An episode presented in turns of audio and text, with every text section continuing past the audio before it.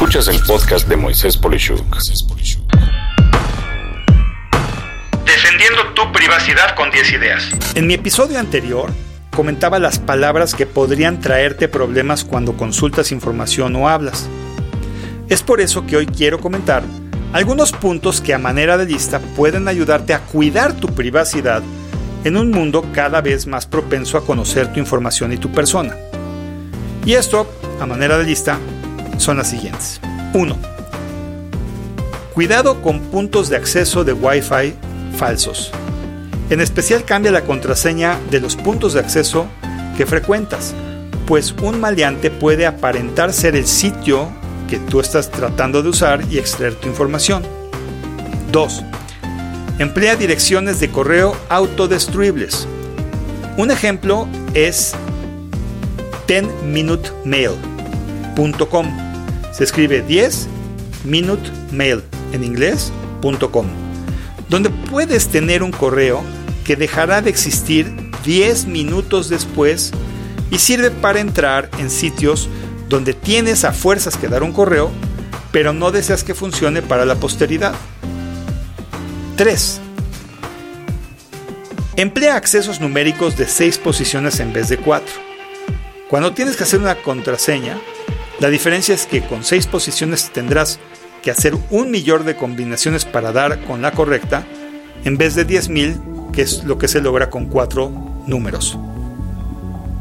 4. No emplees datos personales en la elaboración de tu contraseña. Así de sencillo. 5.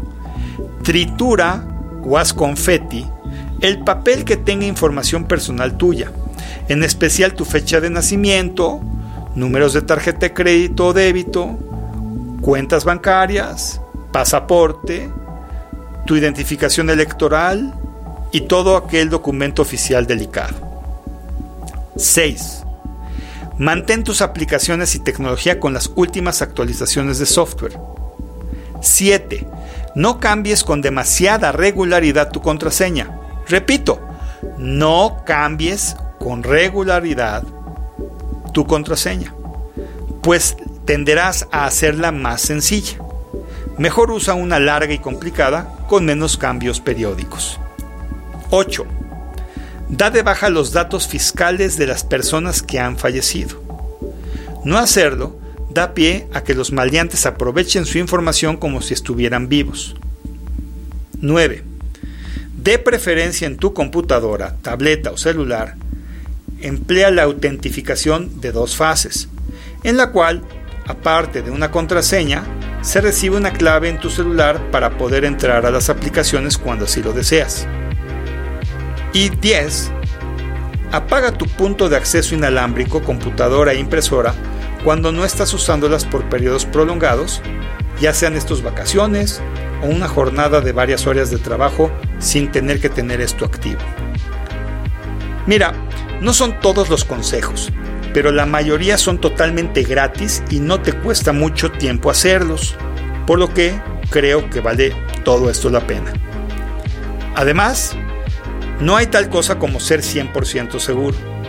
Simplemente debes de ser menos propenso que otros para que no te toque a ti ser una víctima y mejor a los que no han escuchado este podcast. ¿No crees? Soy Moisés Polishuk y agradezco que me hayas escuchado. Hasta la próxima.